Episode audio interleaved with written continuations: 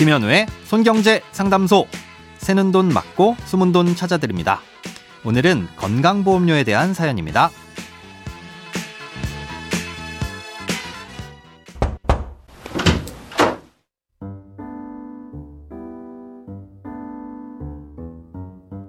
안녕하세요. 손에 잡히는 경제를 알고 난 후부터는 따로 뉴스를 챙겨보지 않을 정도로 손경제 매력에 푹 빠진 청취자입니다.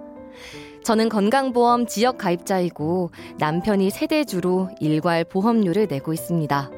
지역 가입자는 소득과 재산에 따라 건강보험료가 달라지는데 이 중 자동차도 관계가 있더라고요.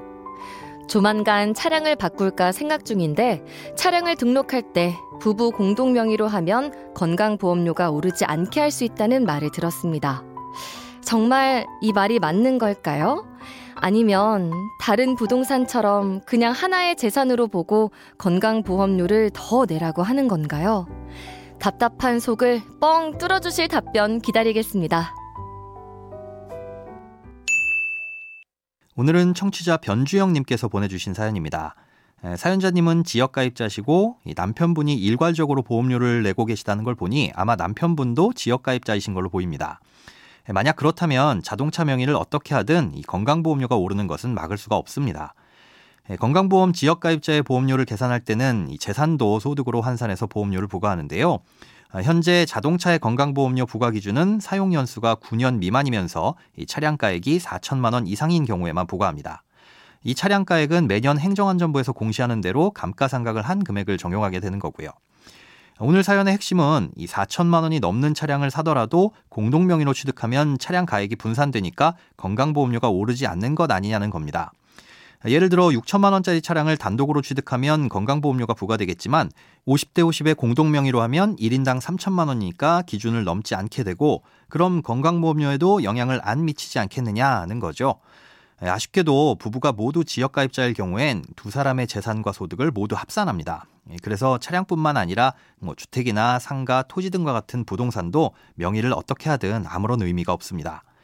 하지만 어느 한쪽이 직장 가입자라면 얘기는 달라집니다. 직장 가입자의 경우 재산이 아무리 많더라도 소득에 대해서만 건강보험료를 부과합니다. 그리고 부부 중 한 명만 지역 가입자라면 그 지역 가입자가 소유한 재산만 소득으로 환산하고요. 그러니 남편이 직장 가입자, 아내가 지역 가입자인 경우라면 건강보험료가 부과되는 각종 부동산과 자동차 같은 재산들은 남편 쪽으로 몰아두는 것이 건강보험료만 놓고 봤을 땐 유리합니다. 아, 그런데 자동차의 경우엔 자동차 보험료 때문에 명의를 공동으로 하는 경우가 있는데요. 소유한 지분만큼만 재산으로 보기 때문에 앞서 들어드린 예시처럼 6천만 원짜리 차량을 반반으로 나누면 차량가액을 3천만 원으로 보고 건강보험료를 부과하지 않으니까 적절하게 분산을 하시는 것이 좋습니다. 예, 다만 자동차를 공동 명의로 분산해서 소유하고 있다면 그 내용을 건강보험공단에 따로 알려줘야 합니다. 재산의 건강보험료를 부과할 때 근거가 되는 자료는 재산세 고지 내역입니다. 지자체에서 각 개인에게 고지된 재산세 내역이 건강보험공단으로 넘어가면 건강보험공단에선 그걸 근거로 건보료를 부과합니다.